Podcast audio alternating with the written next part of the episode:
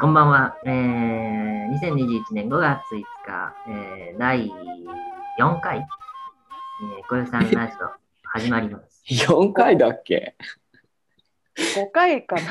5回だ、ごめんなさい。そうだ。まあいいんじゃ？んはいイエーイイエーイ。はい。はい雨がすごいですねうん。うん、降ってますね。なんか先もう週もちょうどね、あの水曜日降ってて、あそうそう、ねそうそうそう。水曜日すごい降って停電になっちゃってで収録できなかったんですよ先週ね。そうだね。そうそお口避難してたしね。そうまあ、そっから話そうかな。あの、えっ、と、先週の出来事は。ういいようんじ。ゃあ、僕からで。うんえっと、6時半頃やったっけ ?7 時やったっけな？えっと、クラス終わって、で、ちょっとシネテカまで行って、DVD を買いに行ったんよね。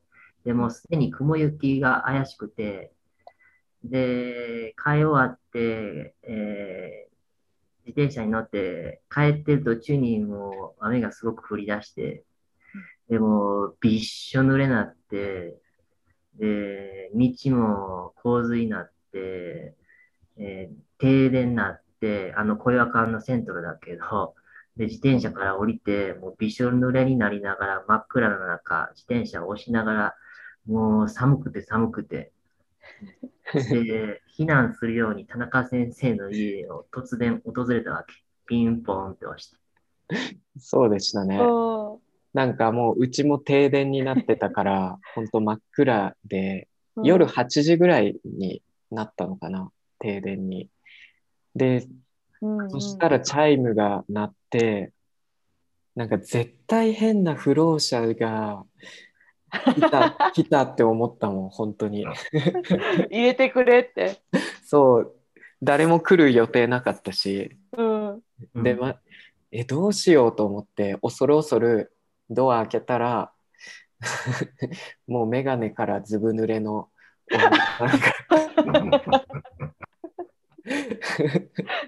ふる震えてた。そうそうそう、びっしょびしょで、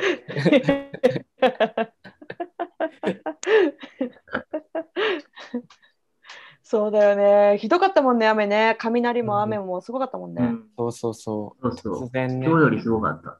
うん、ねなんかそのうん。停電も長くて1時間ぐらい停電になってて、1時間以上。そうそあ、そう。でタオルとか服とかねかね。そ貸してあげて、そう。ん、うん。で停電が終わって電気が戻って雨ももう収まってたからえっ、と帰ってもらったんだけどねもういいでしょって。う。そう帰ってもらった。突然の訪問やったからびっくりしたよね。そうそう。まあ、だから、まあ、僕はもうちょっと話しててもいいかなと思ったけど、まあ、雨も止んだし。というわけで、あの、帰りました。なるほどね はい。でもあの日以来あの日以降すごい雨の日が毎日のように続いてますよねメキシコシティはうん多いよね、雨。もう雨季が始まったって感じそうっすやだな。本当ですね雨季はめんどくさい。うんメキシコシティの一番嫌なところは雨季雨季だな。そうですねうん。なんかまあホホームオフィスでさ外出すること少なくなったからまだマシだけど、うん前は大変でしたよねね。帰る時だいたい夕方から雨降るから土砂降りでね、外出れないぐらい降るからね。そうそうなんか前の学校で働いてた時に大体みんな帰る時間がその6時とか7時だったから雨も降っててなんかビニール袋とか靴に巻いてませんでした。巻いてた靴に巻いてこれ超いいよとか言ってみんなにおすすめしし合ってたもんね確かに。もう汚い水が本当足首まで浸かりますからね。そうそうそあのうんこ水でしょそうそうそうそう。汚い本当に、うん懐かしいですね。懐かしいね あんな時もあったねう。うん、ゴミ袋買うって書いてた。確かにね。うん。なんかたまにさ、あの、本当に普通のちっちゃいゴミ袋を頭にかぶって歩いてるおばさんとかいますよね。いるいるいる 体とかは別になんか何もしてないのにゴミ袋だけ頭にスポッてかぶってる人でしょそうそうそう。あ あれ、真面目にあれしてるから。あれねずギャっとグギャグだよねずっと住んでたらああなるのかなって。傘を買ってあげるよそしたら もしそあれれしてたらすぐ確かに。うん傘買ってあげる あれしてるとこ見られたくないっすね、知り合いには。やだやだーえ、そう。ギャグだもんあれギャグ実用的やからな。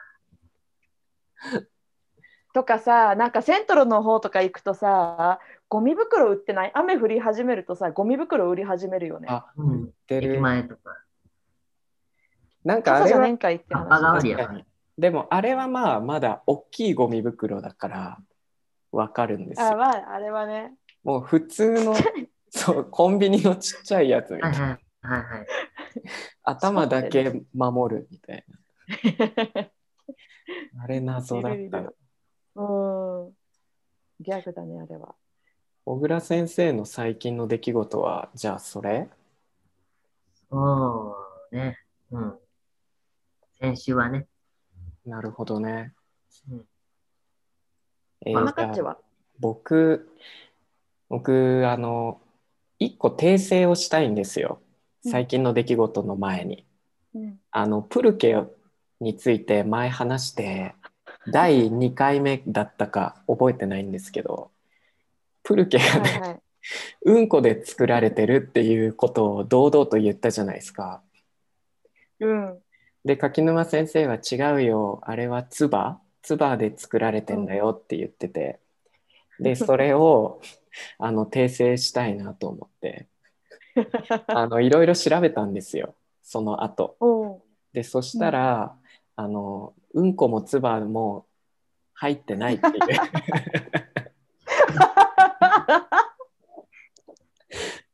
あー何が入ってんだ？そしたら。そのね、ちゃんとした情報はその普通になあのマゲイっていうそのまあなんていうの？多肉植物、うん。そのアガベ。アガベミル、うんなんだっけ？赤べシロップの？アガベシロップのその元になるアロでっかいアロエみたいなマゲイってあるじゃないですか植物。うん。でそれのシロップをシロップがなんか勝手に発酵するんだって。じゃあおしおしっこもうんこもつばも何も入ってないってことね。そういうのを入れなくて勝手に発酵するし、むしろなんかすごいなんていうのデリケートなそのものだからプルケを作る工程は綺麗じゃないといけないんだって。だからそういうもしうんことか 唾とか入れたらもうだダメになっちゃうみたい そうなんな。そうだからあれはワインみたいにそのブドウが勝手に発酵するじゃないですか。えー、皮についたなんだっけバクテリアえー、菌によって発酵するのと同じで、えー、そのプルケもアガベのシロップで勝手に発酵していくんだって。じゃあ、お酒に勝手になっていくってこと？か。そう。でももちろんなんかそのまあ、ケアは必要。ケアっていうか、もちろんそのなんかそれだけだと発酵が遅いから発酵を早めるためになんかもう長年使ってるその樽みたいなうん。うん入れ入れて発酵させるともともと菌がついてるからより早く発酵するとかはそういうのはあるけど、うんとりあえずなんかそのうんこも唾も入ってないっていうだから安心して飲めるっていうねなんか残念だな。でもうんことか入ったら面白いのに。でもなんかそのどうしてそういう噂があるかっていうのも分かったんですよ。なんかまあ唾っていうのは僕その知らないんですけど、うんうんこなんかそのおじいさんおばあさんの世代とかもっと昔の人たちはその噂をすごい信じてる人が多いんだってうんこで発酵させてるっていうのを。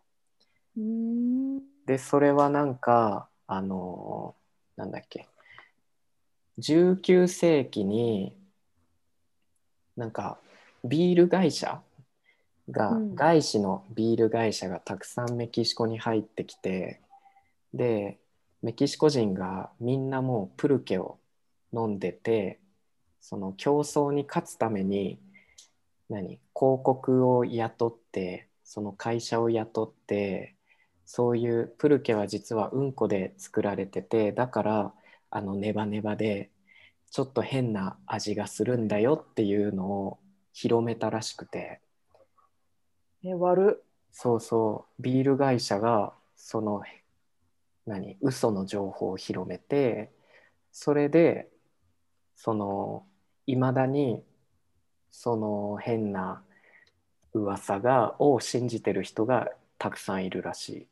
だからそういうそういう、あのー情報があったのを聞いて、柿沼先生とか田中先生とか、こうなんじゃないのって思ったわけですね。そうそうそう全くのあれじゃなくて。そうなんか意図的にねうん。作られた情報だったっていういうのがあったんですね。そうそうそうなるほどね。だからまあ面白いなとは思うけどねそういううん。そいまだにね、そうういうしかもなんかうん。YouTube とかでプルケの作り方みたいなのを調べたらそういうなんかね、うん。うんこうんこで作るって言ってるプルケ作りのおっちゃんとかもいるの。なんかシロップを、えシロップを取るところ。本当に入れてんの？じゃあ。でも多分それはねなんていうの？やらせっていうか嘘だと思あう、うん。あ、あだからなんか見てみよう、YouTube。なんかニュースとかテレビ会社が作ってるなんかプルケについての番組とかを見たらちゃんとそのそういう変な噂があるけどそんなことはしてないですってみんな言ってるからうん。うん。でもたまになんかそういうね変なビデオも混ざってるからでも嘘だと思うけどねーうん。っていう訂正がしたかったんです。ありがと で最近の出来事は週末にあのキャンプをしに行ったんですよね。う。ああ。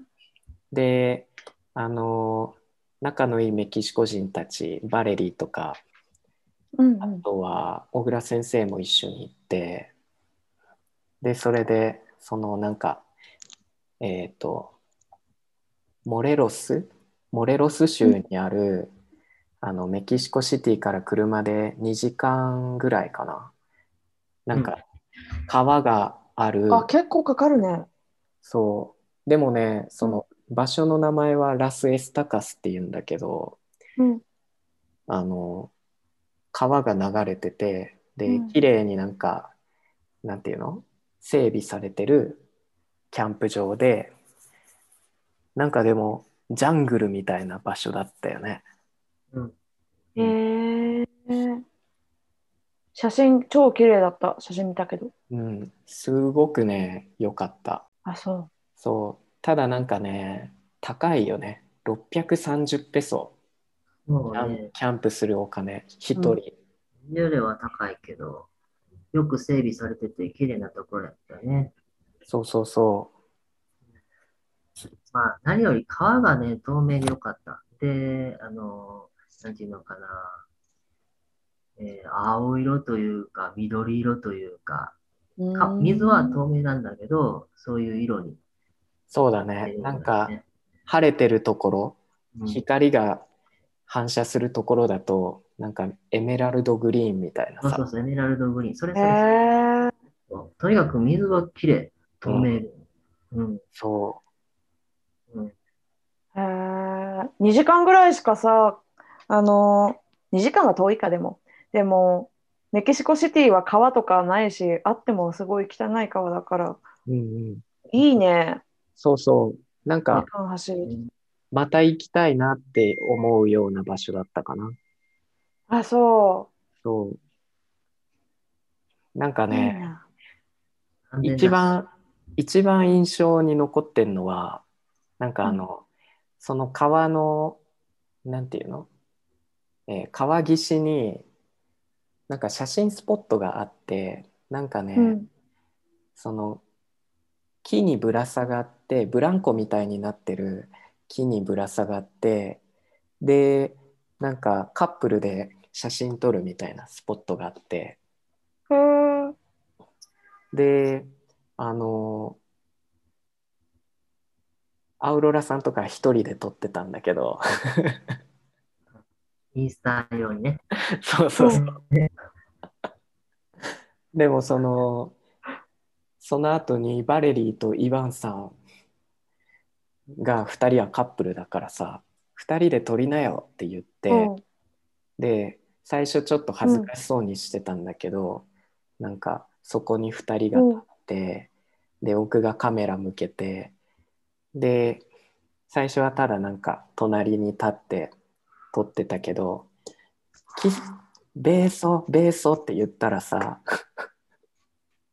あのちゃんとねキスをねしてくれてそれがなんかねすっごいねナチュラルでなんかちょっと恥ずかしげもありなんかねすごいね嫌な気持ちにならないキスだったんだよね。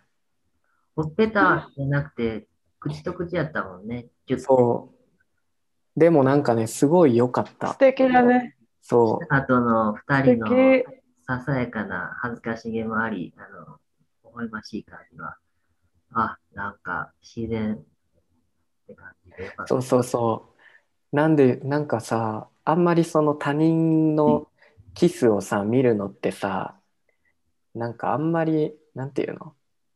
なんとも思わないじゃあ、そう。ん。でもなんか、そうのん二人のキスを見たときに、なんかね、心から祝福、祝、え？祝福、祝、祝福したいなって思った。ああ、なんか、うん。そうだ、わかる。うん、なんかキスしててもどうでもいいみたいな人もいるもんね。あ、してんな、みたいな。そうそうそう。そうよね。でもなんかその二人の場合は、じゃあ、すごいよお重みのある。うん。そうそうそう。あ、そまあそんな感じです。柿沼先生、最近はどうですか？う。最近は、そうだね。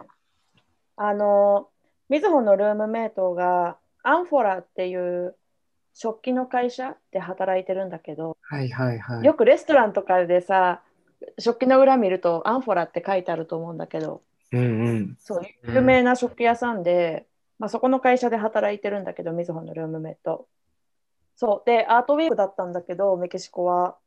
で、そのルームメイトが働いてるアンフォラもイベントするって言って、そのアートウィークのイベントで呼んでもらったの、アンフうんアンフォラのイベントに。で、まあ、お皿とか絵とかが飾ってあって、それを見てたんだけど、でも、ルームメイトが誘ってくれるときに、アンフォラのイベントやります。それからメスカルがグラティスだから、あのただだから来てって言われたから、うんあ、じゃあ行こっかって言って、他のルームメイトと、もう一人、みぞの友達が遊びに来てたんだけど、その人と、うん。そのイベントに行って、絵を見るって言いながら、ただのメスカルをめっちゃ飲みながら、絵とかお皿とか見てたんだけど、ええーー、そう。お酒飲みながら作品を見るっていうイベント？そうそうそう。え、そそうれってシティであったんですか？そう、シティ、コロニア・ドクトーレスかな。で、そのメスカルっていうお酒の、なんかメスカルのお酒のボテージャーを作ってるのがアンフォラだったから、なんか一緒にイベントやったんだけど、なるほど。えそう。で、そう、めっちゃ飲みまくってたの、ただだからって言って、ー ね、メスカル好きみんな。もう美味しいよね。好きか。僕あんまりすわかんないかも。テキーラより好き。嘘。なんかあんま違いもよく分かってないかも。嘘。全然違うじゃん、味。そうなんだ。なんかああいう、ほんとただ強いお酒ってさ、全然飲まないから。エスカルにもいろんな種類があるんやろうけど、僕が好きなのはあの、スモーキーなやつだな。うんうんうん。そうね。うなんかメスカルってそうね、スモーキーな味。まあ、みぞ、味は別にいいんだけど、メスカル飲んだ後、みぞ、すごいメスカルと相性悪くて、頭が痛くなったり、すごい酔っ払ったりするの。おううん、で、そう、だからもうイベントで結構イベントに来てる人はさ、なんかちょっとフレサな感じの人が多かったのね。はいはいはい。ヒールとかコツコツして、なんかフねァッシ,、ファッションとかも、そう、なんかもうデザイナーみたいな。うん、こんなでっかいあのメガネとかしてたり、なんか日本のハッピーみたいの着てたり、おしゃれとしてね、おしゃれな人が多いところで、うん。そう、なんか、ルームメイトとみんなでめっちゃ、めっちゃなんか酔っ払って、ちょっと恥ずかしかったなと思って。で、その夜、家帰ってきてまた飲んでたんだけど、おお、すごい。やばかったね、久しぶりに。めっちゃ酔っ払って二日酔いになった。へえうん、飽きはしなかっ吐かない。なんかそういう気持ち悪いとかはなかったんだけど、あの、もう立てないみたいな感じになった。た。へえ。え、うん、だからもうメスカル飲まない。っていうふうに、そんだけ飲むって、久しくしてないな。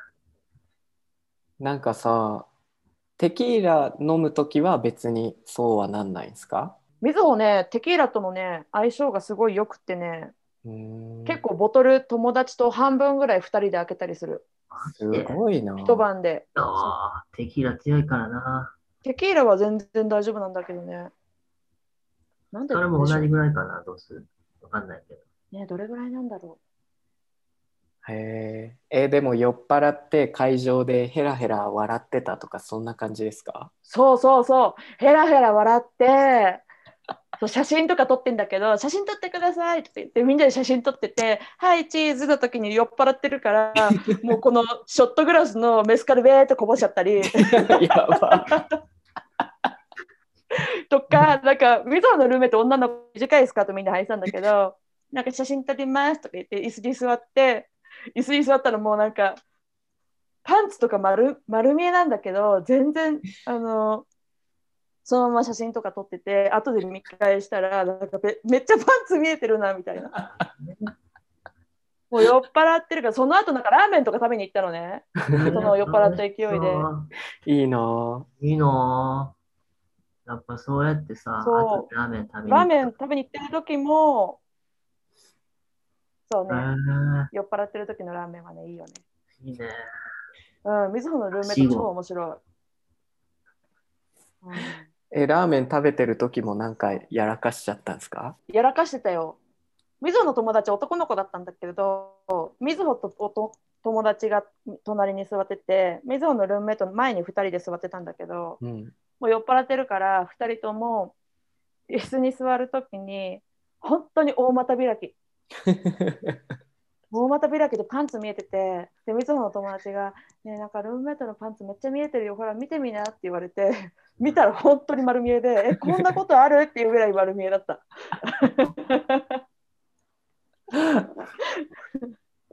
ていうね、なるほどね。話。うんへえ。えーでもなんあのショットで飲んでたんですよね。ショットで、うん、どのぐらい飲ん1だ時間半ぐらいしかいなかったけど、4倍ぐらい、4杯ぐらい飲んだ。あー強いからね。柿沼先生がでも酔っ払ってるのってあんま見たことないな。そうね。ないか。一緒に飲んだりはよくするけど。うん。ないか。うんそうそう、なんか結構伸び控えてるなって感じやね。いい、ちょっと今日はみたいな感じでよく言ってる。飲んではいるけど、そんなに。あの昔あのみずほがさあの前のひうちの前のうちに住んでた時は結構あの精神的に病んでたからお酒が飲みたいっていう気持ちにはならなかったんだよね。ああ、なるほどね。そう今は今日も飲んでたし結構飲むようになった。おお、あーいいことですね。でも。いいことい飲みたいって思うようになったかな。あとやっぱその周りもいい人たちだから安心して飲めるのかそうな。あそうかもしれない。え、あのルームメイト2人も酔うとヘロヘロになっちゃうんですか？ヘロ ヘロになる。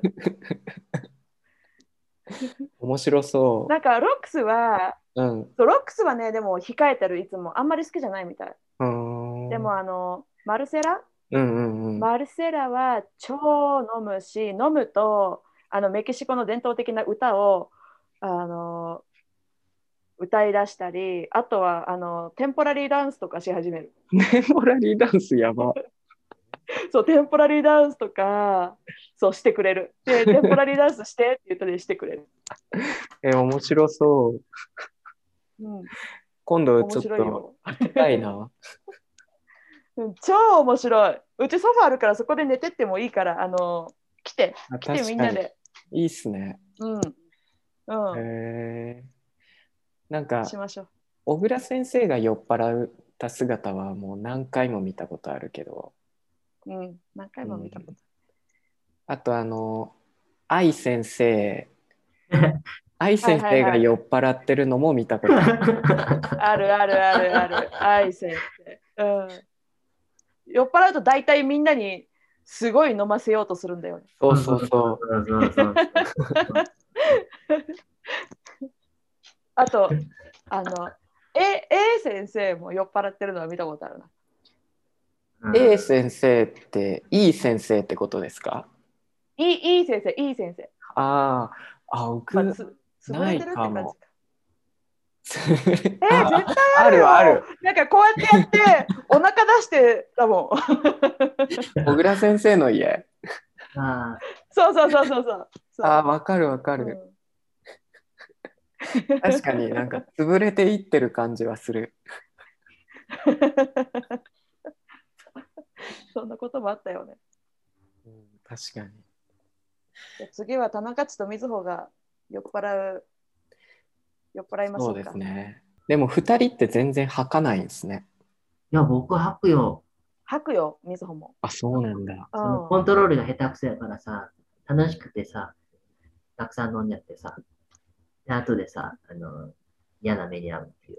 嫌だねまあ、吐いちゃうっていう。なるほどねだって吐きたくないもんな頭めっちゃ気分悪くなるし、あ そうだよ。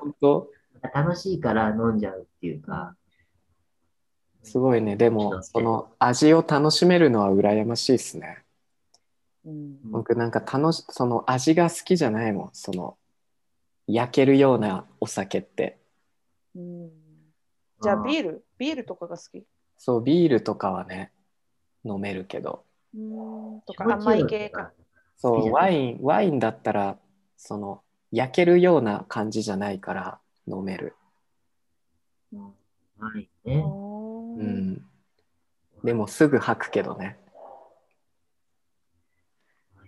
えー、も吐くよ。たまにじゃあだけど。ぜひ近々しましょしましょう。う。うん。あ、なんかルームメイトもヒロとオグいつ呼ぶんだっていつも言ってる。えー、呼んでほしい、本当に。だからしよう。だってあのロックスあれ買ってたよ。なんか田中っちのガスコンロがすごい気に入っちゃって、あのアマゾンで買ってた。もう購入しましたよ。彼す女が。ごい。そうなんだ。何作るんだろう、あれで。ねえ。だからピクニックに持ってくんかな。なんか買卵とっちゃったか。とか言って。ね、卵とか。かわいいですね。そういうとこかろが。わいい。うん、超かわいい。なるほどね。うん。そうそう。じゃあ、最近の出来事はこの辺にして、今回のテーマですね。今日のテーマは、小倉先生何ですか？えーっと、まあ、ズバリというか、自分と家族というか、自分と親戚の距離。距離まあ、距離の話？親戚付き合いかな。うん、関係とかってこと？関係、うん。どんなのもんなのかなと。なんかその前回小倉先生がさその次のテーマについて何話したいかって聞かれて家族についてって言ってたんだよね。うん。だからちょっと小倉先生がじゃあどういう話をしたいか質問してくれてもいいし自分はこうなんだけどみんなはどうみたいなうんのっていう流れがいいかな。うんうんうん。うん。そうね、えーっと、えー、まあ、まず近いところから言うと、家族とは、そうね、まあ僕は3人兄弟なんだけど、えーよく連絡取るのは、えー弟なんだよね。うん同い年で、で、まあ、3つ上に兄がいて、で、まあ、学校の先生してるんだけど、体育教師してるんだけど、もう、そうだね、メキシコに来る前からずっと話してないね。うん、顔も見てないし。もう全くなんだ。全く全く。えまあ、忙しくしてるんだろうね。でもまあ、その彼というか、まあ、お兄ちゃん、もう、えっ、と、年末とかになると、えーお盆とかもかな。あの、僕の両親の家、つまり実家うん。に帰ってくるんようん。で、まあ一緒に、えっと、なんていうのかな、神社行ったりとかしてるね。うん。え、でも話してないの？その時も。そうね。うーん。そうね。母親とは、まあ父親ともだけど、えースカイプでは話すけど、帰ってきたって聞いて、で、あの、彼がそのスカイプで出てくるとかそういうのはない。へえ、え、それはさ、お兄さんの性格がそういうのなのか、二人の関係がちょっとギクシャクしてんの？うんうん、ギクシャクもしてない。もともとそういう人ってこと？うん、ただ単に連絡取ってないっていうね。で、こっちも、あの、健康でいてほしいし、向こうもそう願ってくれてると思うし、ただ単にその、なんていうのかな、それぞれ違う道を歩んだという感じだよね。へえ不、思議だね。意でも外。本当小さい頃はね、あの、よく兄とキャッチボールしてたし、うん、中学校ぐらいまでかな。何歳だんだんね、うん、それぞ何れ年離れてんだっけ？何年っていうの、年？うん。は3つ上。3つ上でさ、何歳、小倉先生が何歳の時から話さなくなったの？話さないっていうか、その話す機会がないって感じかな。合わないから。そうだうん。あ、そうだ。高校までは共にあの実家暮らしだったよ。うん。でも、彼がその大学、関東に進学してから、向こうで一人暮らししてるから、まあ、寮でね。うんだから、なかなか帰ってこないよ。夏休みとか年末時ぐらいしか。で、えーっとね、そうそうそう。な,、うん、なかなか実家に帰ってこないから。長いってで、今学校の先生で体、体育の先生で、部活とかもあるからか。余計忙しい。そうそうそう。で、今はまあその関西に戻ってきて、えー、まあ、体育教師担任してたりとか、体育教師したりとか、部活やね。うーん忙しくしてるんだね。しね。まあ、大阪は大変なことになってるから。じゃあ別に例えばさあのお母さんとかとスカイプで話してる時にお兄さんがパッとその画面に現れたら別に普通に話せるんでしょ？普通に話せるっていうか、やっぱななかなな全然話してないから、ちょっと恥ずかしながら、こう、どう元気してるかみたいな感じかな。でも別になんかその、え喧嘩とかそういう感じにはならないってことでしょ、おおうん久しぶりみたいな。いや、そんな、あの、そんなトーンじゃないけど、うん、えお久しぶりですお兄さんみたいな感じ。うん、こんな感じ。お、お、お、久しぶり、どう？とか感じかな。なるほどね。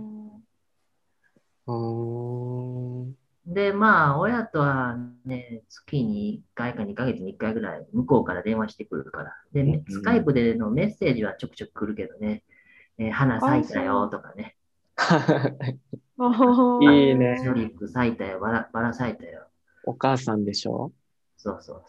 すごいなんかさ僕いや、もう洗濯物乾かんから、もうほんまいい加減にしてほしいわ、とかね。知らんまたあ。の小倉先生のお母さんにはお会いしたことあるけどさすごいチャーミングなお母さんだよねよく話すし体型がね、ドラえもんみたいだからね。そういうことじゃなくて性格がね太りやから。よよく話すからなんかその家族の中心みたいになってんのかなって思ったけどそうね。ねそうだね。なんかそのイメージできる花咲いたよとか言ってるのが、うん、まあ、そのスカイプの電話の時に、まあ、ちょくちょく顔出して、おい、元気してる子とかいう感じで、父親は話しかけてくるけど、まあ、うん一瞬っていうか、ちょっとだけやね。僕はもうちょっと恥ずかしながら。なるほどね。まあ、家族とはそんな関係で、で、そうだな、えーっと、そう、まあ、父方も母方の、まあ、つまり祖父、祖母、まあ、おじいちゃんおばあちゃん、まあ、うん。みんなもう亡くなってるんだけど、うん。うん。まあ、仲良くしてたっていうか、えっ、と、母方の、まあ、母親の、えーおじいちゃんおばあちゃんは、まあ、えっ、と、僕の実家の近く、まあ、神戸に住んでたから、車でよく、まあ、えーおじいちゃんおばあちゃんが来た時はね、よく、えー僕の家に来てくれてたよね。で、まあまあ、面白いおじいちゃん、おばあちゃんやったんやけど、まあ、ちょくちょく来てくれて、まあ、田舎じゃないんだけどね、そのおじいちゃん、おばあちゃんの家は、神戸だから。うんうん。で、父親のおじいちゃん、おばあちゃんは、えーっと、兵庫県の、まあ、ど真ん中、もう本当山奥、本当山奥、もう家がポツポツとあるような、うん、そういう田舎やねんけど、まあ、今はもう二人ともいないんだけど、そのおじいちゃんとおばあちゃんのところには、本当田舎やから、夏休みとか春休みとか冬休みとかには帰ってたよね、車で。うんで、まあ、トンボ取ったりとか、バッタ取ったりとか、もう、えっ、と、森、森で魚捕まえたりとかす、ごいね。魚釣りしたりとか、うん、結構楽しかったよね、ちっちゃい頃はね。で、まあ、ちっちゃいともキャッチボールしたりとか、兄あとーしてたわけよ。小さい頃はずっとね。で、だんだん、まあ、毎年帰ってるけど、高校生ぐらいにもなるとね、帰って、まあ、別に魚釣りするわけじゃないし、ね、バッタ取ったりするわけじゃないし、帰ったところでって感じでもう、挨拶程度で終わってたわけだよね。わかるけどね、その感じ。そうそううんまあ、本当、年に数回しか帰らないから、ね、おばあちゃんは喜んでくれるけど、なんていうか、そうだな、うん、やっぱり、なんていうのかな、向こうも接しづらいのかな、どう接したらいいのかなって感じなんだよね。うん。なんかさ、よくさ、子供の時に、その、おばあちゃんから電話が家にあって、で、大体母親がさ、おばあちゃんから電話がかかってきてるからあの挨拶しなって言ってきてで自分ゲームしたいからさえー、えー、みたいなさ反応していやしぶしぶ電話出て「あおばあちゃん元気だよ」みたいなそう一瞬で会話終わらしてゲームの続きするみたいなそういうのしてたわ。あと、その、おじいちゃん、おじいちゃんもすごく寡黙な人で、まあ、田舎からあの僕が住んでいる西宮の酒蔵に出稼ぎに来てたんだよね。うーんうん、で、本当にい家に、田舎の家にもいなくて、で、まあ僕らが、えーその年末とかに帰ってきた時に、あのおじいちゃんもちょっと帰ってきてって感じで、すごくシャイな人で、もうなもうほとんどもう会話したことないね、正直。すっごくうん寡黙な人。うん、で、まあね、あんまり交流することなく、あの、船に行っちゃったんだけど。うん、まあ、そのおじいちゃんおばあちゃんとの関係はそんな感じで、あと、その、なんていうのかな、えっと、父親と母親の兄弟の家族ともね、あの、本当に、なんていうのかな、合わないから、あの、疎遠ね。もう、僕も名前も知らないし。あそんななんだ。何してるかも知らないし。あのちっちゃい頃はあの、ちょっとだけ遊んだっていうのは覚えてるけど、でも、え、おじさん、おばさんに当たる人ってことでしょおじさん、おばさんは、えーえーっとね、自分の母親のおお姉ちゃんと妹は、あの、話せなくもないんだけど、その、母親と父親の、えー兄弟の子供とは全然話さない。話さないっていうか、うん関係がない、ほぼ。いとこってこと？いとこってこと？うん。いとこもそうだし。いとこいとこなるほどね。もうずっと会ってないんだ。そんなもんかなと思って。うん、名前すら知らないからね。うーん。それ結構、あれだね。疎遠だね。うん、不思議だねやっぱね、その、田舎と田舎じゃないところに住んでてずっと距離があるから、あのね、こうなっちゃうんだよね。えーででもこうじゃもないかなって思ったりして。でもさ、その、まあそうじゃない家族も家庭もいるだろうだ。だからね、うん、僕にとっちゃね、そのなんかそれぞれ関係があるっていうのは不思議でしょうがないんだよね。特になんか柿沼先生の話聞いてると、なんか関係あるんやなっていう、ああいうのがね、不思議。うん、おうん、近いんやなっていう。柿沼先でるところが生近いから。柿沼先生はどうなんですか？そういうのは。そのいとことの関係ってこと？そうそうそいとことの関係は、まあ、お父さん側の方のいとこう。うん。はね、もう本当に近くに住んでるから、あ、でも合わないよ、全然合わない。お父さん側のいとこは全然合わないし、でも、なんか子供が生まれたとかそういうのを聞いたらメッセージしたり、それぐらいかな。うんあメッセージするんや。するみぞも知ってるんや。でもその一人しか知らない。みぞのいとこ、お父さん側は5人、5人かな。えー、1 2 3 4 5多いな5人、6な7人だ。7人いるけど、でもそっち側とはあんまり連絡取らないかな？会えばちゃんと話すけど、いとこたちとは会う機会はあったんですか？日本にいた時は。会う機会。なんか、お父さん側のいとこ？うん。は、まあ、会う機会はあったかな？お正月とかお盆とか。えーそういう時さ、うん、どんなそれぐらいかな？どんな距離感なんですか？うん話とか何するんだろどな距離感話、なんか仕事どうとか、子供生まれたから子供と一緒に遊んだり、それぐらいかな。あんまりこう、なんか、イメージメキシコ人メキシコ人のあのプリモスとの関係みたいな、ああいうのではない。一緒に飲みに行こうとか遊びに行こうとか、そういうのはない。うなるほどね。会ったら話す。っていうのがお父さん側かな。うんうん、うん。お母さん側のいとこは2人いるけど、そのいとこととは仲がいい。会えば面白い話もするし、会えばバレーボール行こうっつってバレーボール行ったり、一緒に、うん、旅行行ったりもするよ。うんすごい。面白いな。うん。うん。そうそう。そうね。田中っちはど僕は小倉先生のとことちょっと似てるかもしれないですね。まあ僕も小倉先生も全然その三兄弟、三兄弟。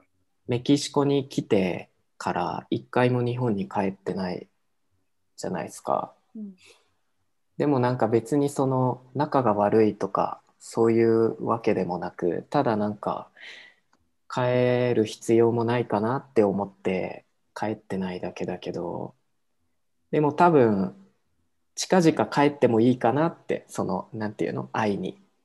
そうそういうそういうのはある。でもそのもちろんまたすぐメキシコには戻るけどさ。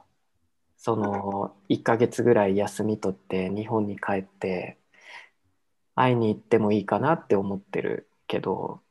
だから別に仲は悪くないけど全然僕の場合はそのメッセージとかスカイプとかもほぼしてないですね。母親とかとも。でもたまにするんですよ。思いついたように今ちょっと電話してみようかなみたいな。本当に。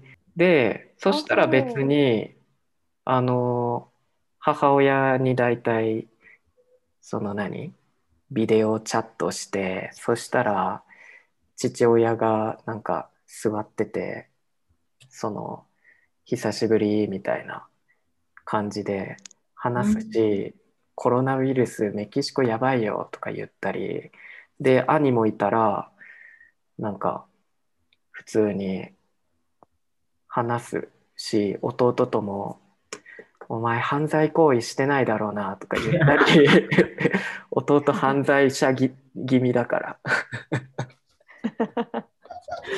そういうジョークも言うし。でも全然普段は連絡は取らないかな。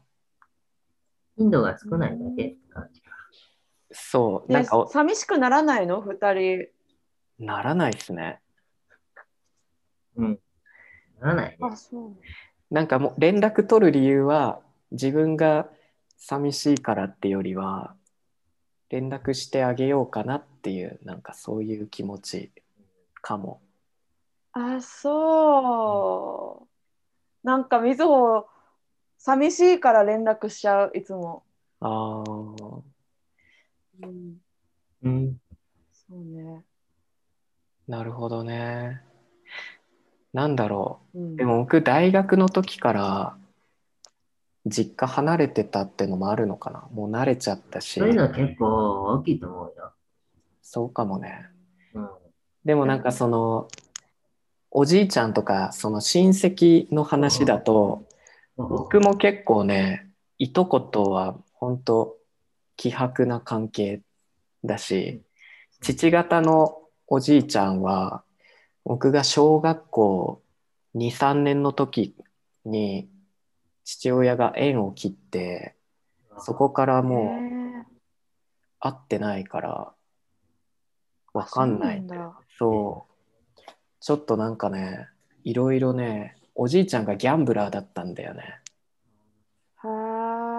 それで、なんか、お金のトラブルで、でもうなんか縁を切るってなって。ーあ、そうなんだ。そうそうそう。僕でも昔そのおじいちゃんと将棋して、なんか勝ったら300円もらえるみたいな。で、いつも負けてね、泣いてた。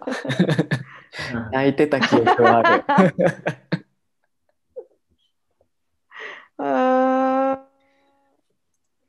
でそれでだからおじいちゃんと縁を切ってついでにそのか。父方のいとこたちとももう会わなくなったからもうずっと会ってない。ーうん。でなんか母方は母方母方はおばあちゃんはまだね生きてるんだけどなんか年末とかお盆とかはその帰ったりしてたけどねでそこでなんかいとことかも帰ってきてて、あの話しててでまあなんかこたつに囲んででもすごいな仲いいわけではないけど普通かな。うんまあ、ね会えば話すっていう関係だよね。そうそうそう。うん。でもなんか僕ね、母方のおじいちゃんのことがね、超嫌いだった。あ、そ憎んでた。う。なんで何かあったの？なんかね、あの将棋じゃない方やね。ー将棋じゃない方は、まあなんか、僕が5歳ぐらいの時に、もうおじいちゃんはね、結構年いってて、70歳とかで、もうなんか飲んだくれで、いつも座ってお酒だけ飲んでて、なんか家族に文句ばっかり言ってるみたいな感じで、しかも、僕左利きじゃないですか。うん。でそのみんなと一緒にご飯食べてる時に自分が左手で箸とか使ってた当らそうそれで「お前はギッチョか!」みたいな。ああ。で。左手使うならあの一人で食べろみたいな感じで言われてなんかね理不尽に怒られてて毎回。だからね本当にねクソじじいって思ってたし5歳5歳ながら。だからね結構そのそのすぐ後ぐらいになんか死んじゃったんだけどうん。もうね何とも思わなかった うーん。そう本当にね憎んでたから でもちっちゃい時の記憶、言われた記憶ってすごい残るからね、もうトラトラウマになるもんね。そうそうそうん。なるほどね。憎んでたそうそれはおじいちゃんだよね。おじいちゃんそうおばあちゃんはねすごい優しい人でねんなんか一回そのおばあちゃんが1週間ぐらいなんかね家に泊まってたんだよねあの僕らの家に。でその時に僕はまだうんうんちっちゃくてなんかちっちゃい頃ってさ高熱が出たら下剤をお尻から入れるじゃん。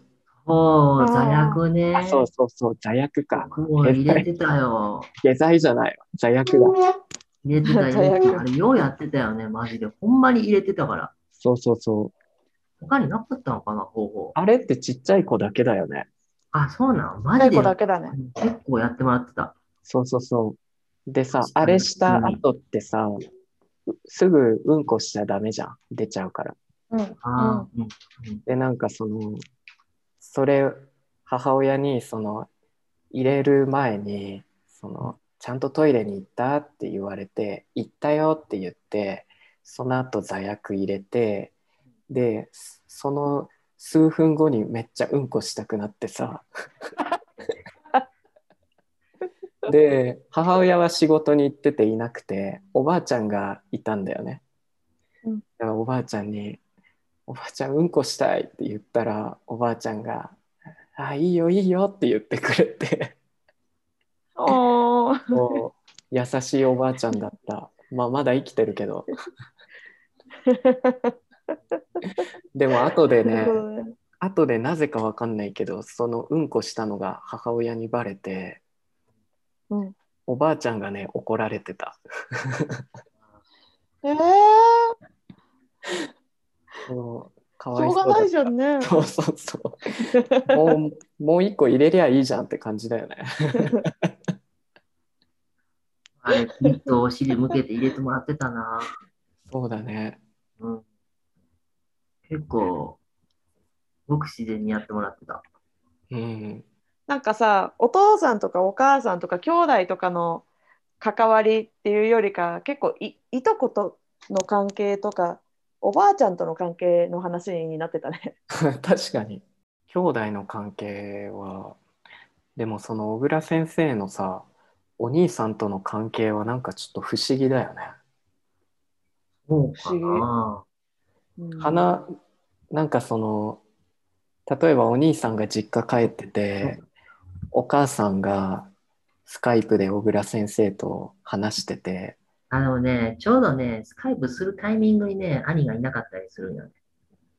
っていうかこれから兄が来るって時にスカイプするんよね。あの、だから母親のタイミングの悪さかな。うん、でも言ってみる 言ってみればいいじゃんまあね。お母さんに今度お兄ちゃん来たらスカイプしてよって、うんうんうんうん、まあでもなんあの、スカイプで、あのまあスカイプじゃなくて、携帯で撮った写真は後で見せてもらえるんだけどね。一緒になんか初詣行った時の写真とか、うん。あ、元気そうだなとか。うーん。なるほどね。そう。なんか不思議な関係だね。うん。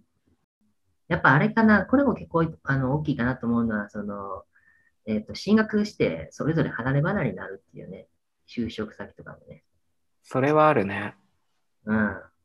田中先生で言うと、田中先生は上京したし、で、まあ、僕なりも上京、上京っていうか、まあ、その、まあ、千葉県に行ったし、なんかだからさその兄が最初にその一人暮らし始めてその次に僕が上京して弟はさ6つ離れてるんですよね僕と。うん。だから僕が大学に行って上京した時に弟はまだ中学生12年とかだから、うん。へその時に今までいたお兄ちゃん2人がいなくなって父親母親と自分だけっていう生活に突然なるのはなんかちょっとかわいそうだなって思ってたけどね。うん、まあ、そうやな。中学生で一人になるっていうのは、まあ、一人っ子になるようなもんやな。そうそうそう。もう、そうだねお母さんとかやったらもう出来上がってるからさ、そう。自分個人って感じやから。だから多分寂しくはあったろうなとは思うけど。うんなるほどねいやそれはいろんなことに影響してるんやろうと思うな。うん。あー。6つは結構離れてるね。そうですね。うんそうそう。柿沼先生の兄弟、まあ姉妹か。うん。は仲仲良しずっとうん、うん仲良し。みずほ4人姉妹でしょ、うん。4人姉妹で、お姉ちゃんが2つ上、みずほ、3つ下に妹、その3つ下に妹、うん。2つ、そうね、そう離れてて、仲、仲はいいんだけど、ちょっと3番目が今はちょっとこじらせてるみたいね、ちょっと。うんそれぞれのさ、あのーお姉ちゃん、妹のさ、連絡先っていうのはさ、みんな知ってるよ、連絡先は。えー、え、WhatsApp で撮ってんの？連絡先も知ってるし、うん。ラ LINE 知ってるし、インスタとかもみんな知ってる。ああ、そっか、インスタしてたらね。うんそう、インスタは LINE だね。うん。そうえ？仲いいよ、わうちの家族は？家族はこのラジオのことを知ってます？みんなは。知ってる、一番下の妹は聞いたって言ってた。へえ。うん、小倉先生のとこは？いや、もうそんな話もしないし、別にしたいとも思わないし。なんか突然冷たいよね。冷たいっていうか、話してるすらあの感じないっていうか、なんかこんなことしてるよっていうか、あなんか、うん、なるほどね。うんまあそういう自分僕は言ってないですけどね。言ってないのか。そうそうそなんではず恥ずかしい言うまでもないって感じ？う。いやでもそれに関してはなんかなんで言うのかよくわかんない。うん僕の場合はあのまだカミングアウトしてないからってのはあるかな。そこが一番根っこになってると思う。あーなんかだから母親とそのスカイプとかで話す時もいい人見つかったとか言われるとあやべえやべえどうしようって思うえ、そういうの聞かれるんや。聞かれるうん母親ははいねうんえー母親からそういうふうに聞いてくるんや。えーとそうそうそね、その、アレハができたかっていう、いるかどうかとか。えー僕、それ、でも聞かれたことないわ。う あれじゃない？ゲイだと思われてんじゃん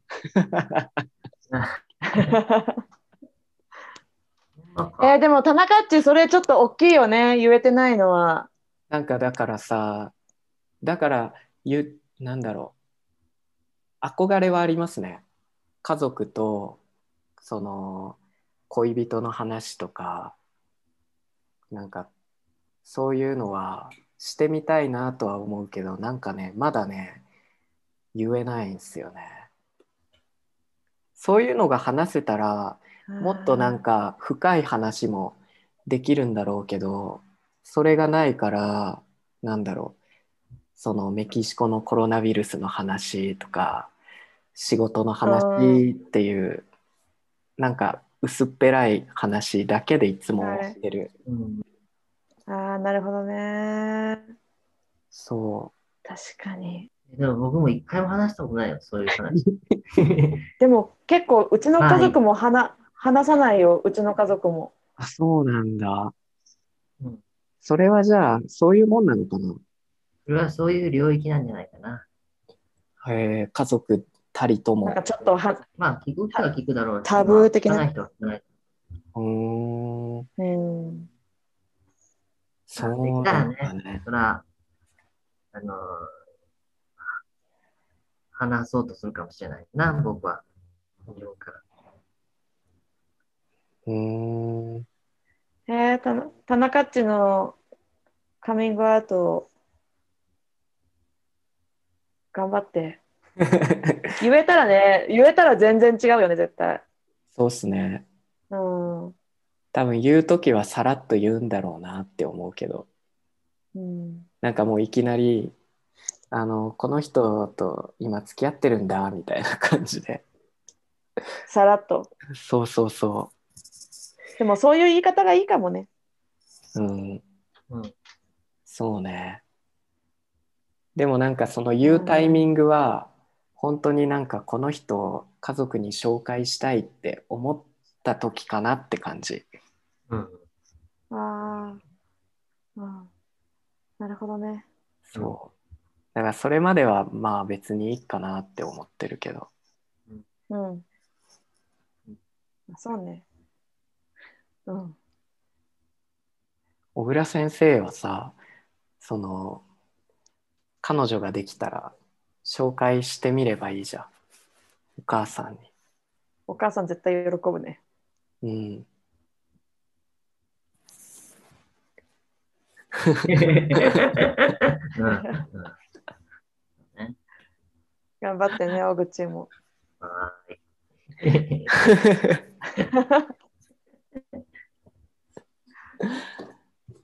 まあ、ってな感じかな。そのそれぞれの家族関係、親戚関係。なるほどって感じ。でもなんかさその絶対そのそれぞれの家族になんかいろんな複雑ななんか問題みたいなのはみんな持ってるよね。って思いや、う、あるよ。うん、それはあるよ。そうそうそう。うん。わかんないよ、外からは。そそうね。自。分でも思うもん。ううん。そう。そ、そううこの間ね、あはい。のーそうそう、僕あの、うん。運転免許持ってるんだけど、あの日本で運転免許取ったんだけど、で、まあ、えっと、もう免許、期限が切るから、更新せなあかんだよね。うん。で、まあ、帰らない限り更新できないから、えーで、もう、免許取ったものの、大学生の時にね、もう一度も乗らずにして、まあ、もう、放棄しちゃうことになるんだけどさ、その話しちゃって、その話、あの母親からメッセージ来てさ、あのこういうハガキ届いたよ、もう期限切れちゃうよ、どうする？って言われて、いや、もう、えーしょうがないわ。うん。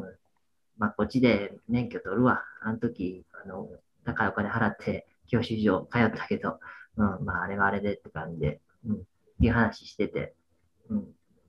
うん。なんかもう履歴書に書くためだけの、あの、あの、高いお金払ったなっていうふうに、ちょっと、あの、親の車にもあの乗りたいって言えばよかったんだけど、自分でね。うん、乗らせてとか運転してとかさせてとかね。自分で言えばよかったんだけど、言わずにして一回も乗らずに、ね、免許だけ取って、で、まあ履歴書に書くためだけにしか役に立たなかったみたいな、ちょっとなんか皮肉っぽいことを言って書いちゃったよね。うん。うん。うん。まあでも、それは、あの、まあ何事も経験と思いなさいよ。まあそれはそれはそれでっていうふうに、あの、母親が書いてきて、うんうん。私だって、あの、昔ね、あの、がいろいろなんかや頑張ってやってみたけど、その結局できなかったことってあるしっていうふうに書いてきて、え、何それって書いて。うん。なんか僕が小学生の頃、えー、まあ母親、そのなんていうのかな、主婦やりつつ、まあ子育てやりつつ、そのなんていうのかな、副業か。まあ副業っていうか、まあ職場復帰かな。うん。まあもともとは小学校のと中学校の先生やったんだけど、うん。まあ結婚して子供生まれてからまあ家庭に入ったわけだよね。うん。もう一度まあ仕事するつもりだったみたいで、で、そのなんかポップデザインとか図書館司書とかなんか勉強してたらしいんよ。へえ。それを初めて聞いて、で、もうこ、え、何それ？うん。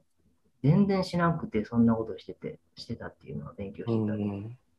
でも、子育て、つまり僕と、えー弟、まあ、双子だから大変だった。まあ、うん三つ上に兄もいたし、大変だったから途中で辞めたんだよね。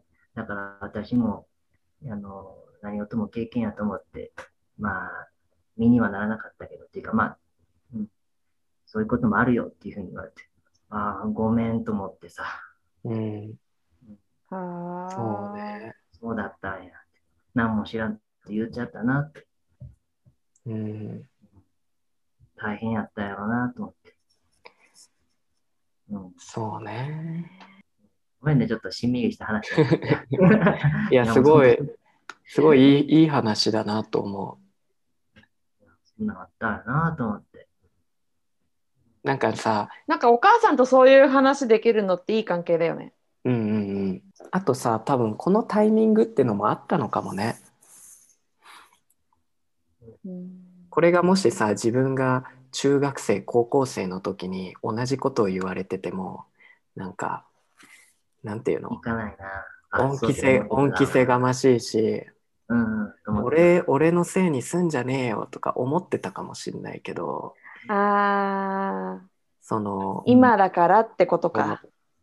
今だからなんか子育ての大変さとか自分のなんかしたいことを諦めるとかさそういうのも経験をしてるからその気も親の気持ちもわかるみたいなねうん。お母さんも言うタイミングをさあの待ってたのかもねうん。それが、まあ、今だったっていうか、そうだね。うんそうねいい話だね。うんなんかでもそういうのはあるね。申し訳なくなる。話しててなんか申し訳なくなる時ってありますよね。いやー、何も知らんかった。うん、じうん。そうね。あるよ。たくさんある。それは思うな。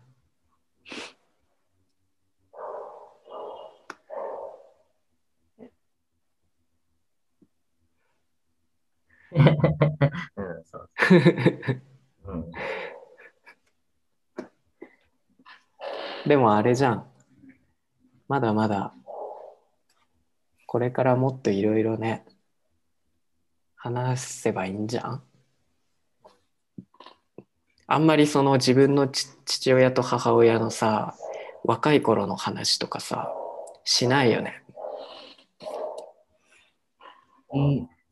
まあ、職場で知り合ったってことぐらいしか知らない、正直。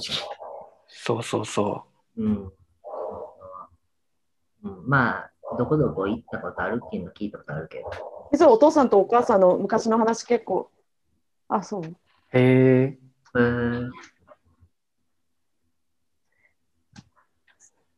なんか電波悪い。ごめんなさいえいえ。あえ、柿沼先生はそのお父さんとお母さんの若い頃の話とかよく聞いてたんですか？い。聞いたことがある。それはなんかうちのお父さん超怖いんだよ。うんうん？そう超怖くて、なんか昔とかも結構イケイケだったみたいね、バイク乗り回したり。で、お母さんとお父さんが高校生の時になんか知り合ったんだって。へえ。うんで、お父さんはイケイケでバイクとか乗ってて、そう。で、お母さんはその後ろを歩く人みたいな、ちょっとスカート長めの。お 長めか。そうそいや結構あれやね。う。そう。か。そう。で、よく聞くんだけど、お父さんね、結構目立ってたらしいんだよね、地元で。うん。で、お母さんはそれになんかこうやっていつもついてってて、でもお父さんはなんかちょっとマッチョな感じの人。女は後ろ歩けみたいな。うん。うん俺の言うことを聞けみたいな。うんうんうんまあ、そういう人だったんだけど、たまにお母さんのうちにバイクでビーって乗ってって、なんか大きい花束とか持ってってたらしい。へえ。おーすごそう。で、高校卒業してすぐお母さんが赤ちゃんできたから、それで結婚することになったんだよね。い。へえちゃんと結構。そうそうそうそう。だから二十歳の時にはもう結婚をしてたの。すげえすな。ごいね結婚してんの。はそう。い。そうそうなんか。か、そう、イケイケのお父さん、マッチョなお父さんがすさ、ごいな。そうそう、花束とか持ってきてたっていう話はなんか受けたな。へえ。う んロマンチスト。愛し合ってたんですね。愛し合ってたみたいね。でもそういう結婚してからはお母さん結構苦しんでたけど。ああ。なるほどね。なんかそういう話ってでも本人から聞くんですか？お母さんから聞いた。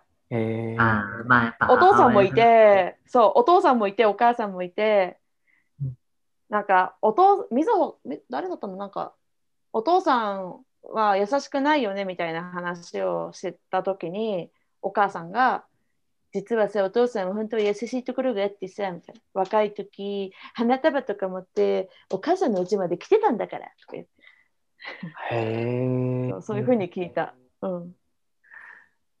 そうなんだ。うん想像できない感じですか？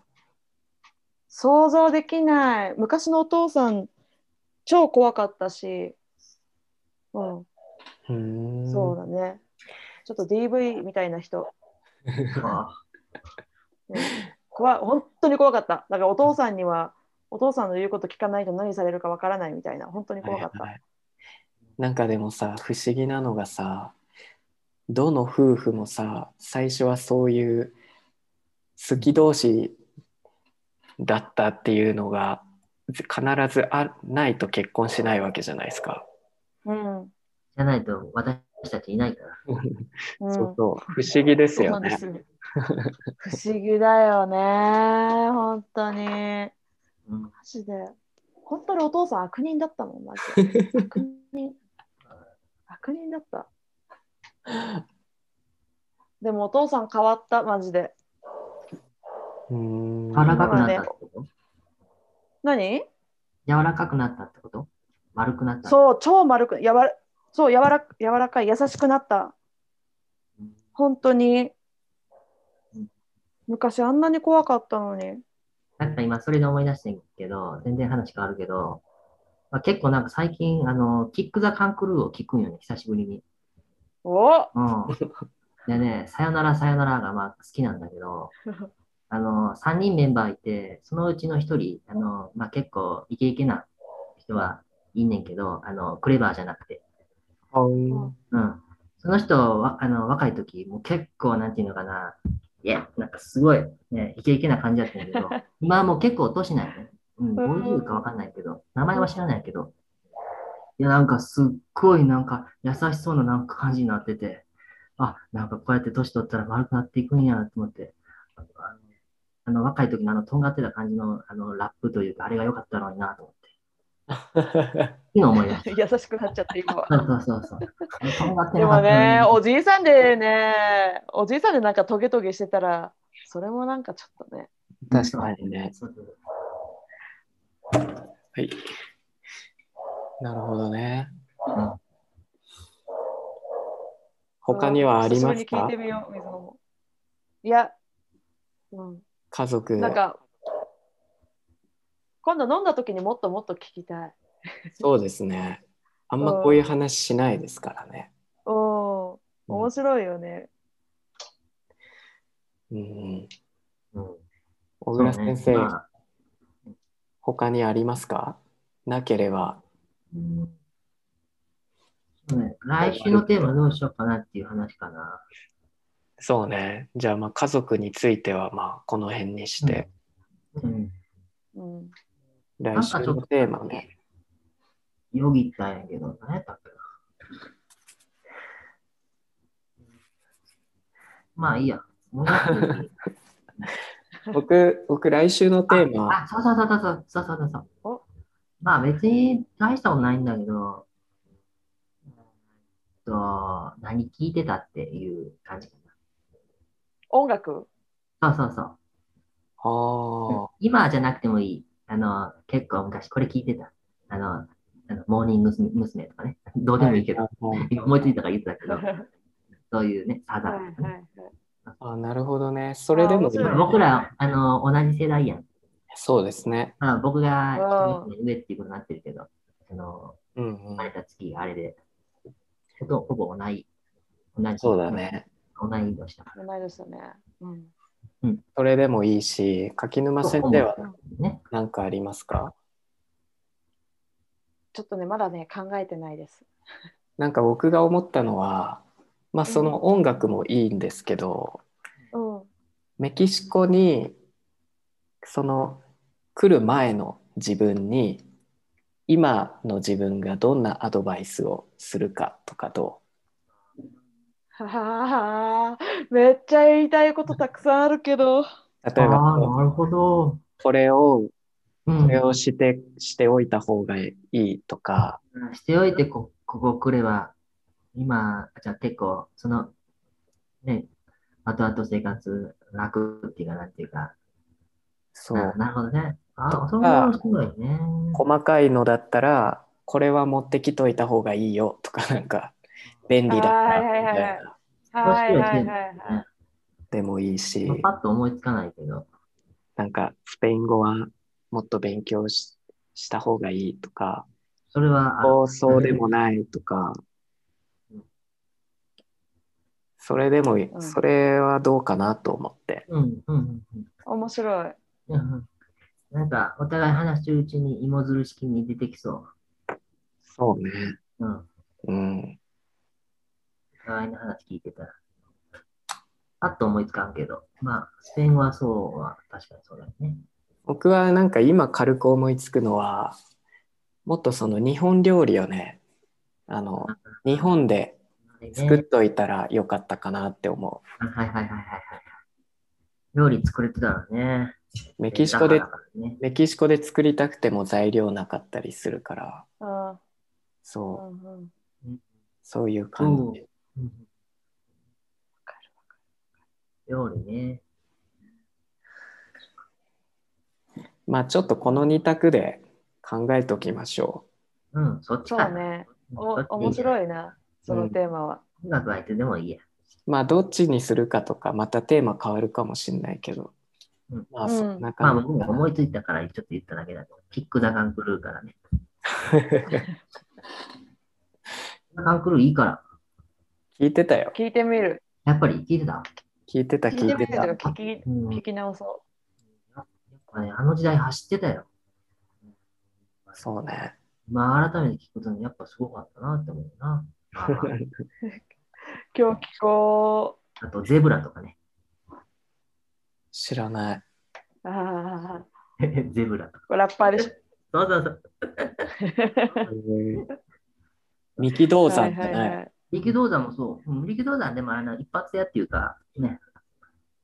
あれしか一生一緒にいてくれやしか知らない。まあそうね。うん。でも超聞いてたよね。ううんん、あの時代はあれ、いやね、マジで。あの、お風呂に入ってるやつでしょ。あ、そうそうそうそうそうそう。お風呂に入ってるやつだね。そうそうそう。そう。ああ、三木道山にちょっと今日聞いちゃうと思う。あそういう懐かしのね、曲っていうのがあるんだよね。そうね。あのまあ、結局同じような曲ばっかり聴きまくっちゃってるんだけどさ。いい。ねそれをさ、ランキング形式にしてもいいかもね。うん自分がハマった曲みたいな。ボニー・ケイとかね。何それ？あ、ボニー・ピンクか。ボニー・ケイ。ボニーピンク。あ、ボニー・ピンクか。ボニー・ケイなんだっけ？Take it to my heart. Always. 思いを。ちゃうかな？これちゃうかな？えー、れコカ・コーラあれ？あ、僕あれを、あれだと思った。ウィケプロパラフェイスか。あ、そうだ、それ、それ、それ、それ、それ、それ。ああ、それだ、それだ。ごめん、ごめん、ごめん。ごめん、すみません。これ。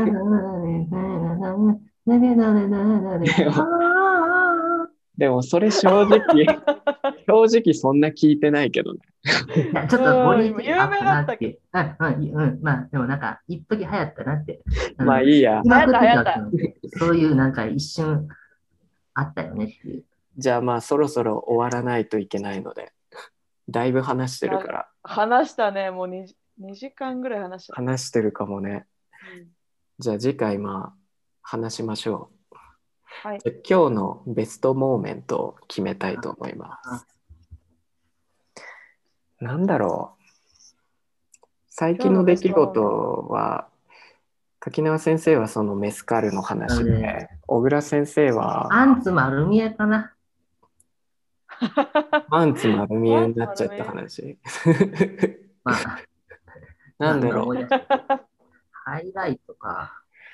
僕でもなんかその小倉先生のお兄さんとの関係を初めて知ったから結構それ衝撃だったけどね。うん水尾も衝撃だった。3つ目のお兄さんと メキシコ来る前から話してない。うんうんその、なんていうのかな。あの、なんていうの、お互い喧嘩してるわけじゃないけどね。うん別にだからなんか疎遠なんだそれが不思議。だからそれがまあ衝撃的だったからそれがいいかなと思うけど。うん。どうですか？それにします。がショーになるっていうか。だからなんか今後のそのまた何か動きがあったらさ教えてくださいよ。お兄さんとの。うん、次に話しまあおてから母さんに言ってね。そうそうそう。すごい一気に関係がね縮まるかもしれないし。うん。まあうんああ、ね。うん。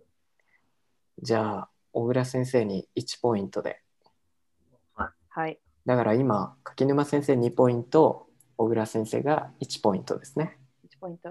わはい。かりました。10ポイント貯めたらねご褒美があるから多分頑張りましょう。頑張りましょ今日5回目だね。うそうそうそそう。うはいじゃあ終わりましょうかはい。はい雨止みましたねそうね。うん、やんだ。うん。どうしないうんじゃあまあ多分雨季にこれからなっていくけどみんな気をつけてください頑張りましょう、うきも。そうですね。はい。じゃあ、おやすみなさい。はい、おやすみなさい。おやすみなさい。おやすみ、じゃあね